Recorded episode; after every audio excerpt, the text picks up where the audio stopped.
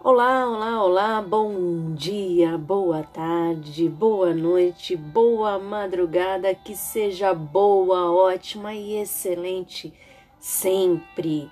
Que possamos sempre pensar positivo, que possamos dizer palavras positivas, porque as nossas palavras têm muito mais poder do que você aí possa imaginar.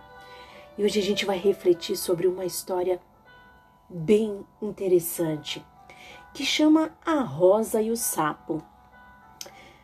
Em um jardim havia uma rosa que era a mais bela de todas. Todo mundo que ali passava sempre ficava observando aquela rosa porque ela realmente era muito bela. Mas ninguém se aproximava. E aquela rosa começou a se perguntar o porquê que ninguém se aproximava. Todo mundo a admirava, mas ninguém se aproximava dela até que ela olhou ao lado e viu um sapo. E aí ela entendeu que as pessoas não se aproximavam porque havia aquele sapo ao lado dela. Aí ela, irritada com o sapo, ordenou na mesma hora que aquele sapo saísse dali. E o sapo, com muita humildade, disse para ela: Tudo bem, se é assim que você quer, eu vou embora daqui. E assim fez o sapo. Um tempo depois, aquele sapo passou ali por perto, né? E viu aquela rosa toda murchinha, com as pétalas caindo. E ele, penalizado com aquela situação, perguntou para ela: Mas que coisa horrível! O que aconteceu com você, Rosa? E a Rosa respondeu para ele que dia após dia, desde o dia que ele foi embora, as formigas estavam comendo todas as pétalas dela e assim ela foi morrendo. E aí, meus amigos, o sapo respondeu para ela: Pois então, quando eu estava aqui do seu lado, sabe o que eu fazia?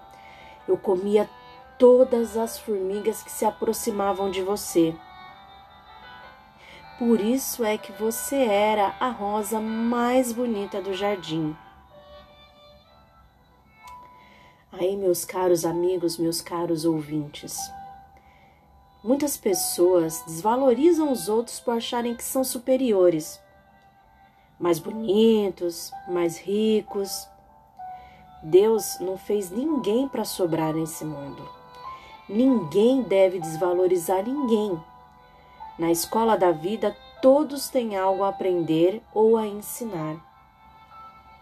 E é com essa reflexão que eu deixo vocês aqui hoje, que a gente possa observar as pessoas que estão sempre ali ao nosso lado, que a gente possa ter mais humildade, porque nessa vida ninguém é melhor que ninguém.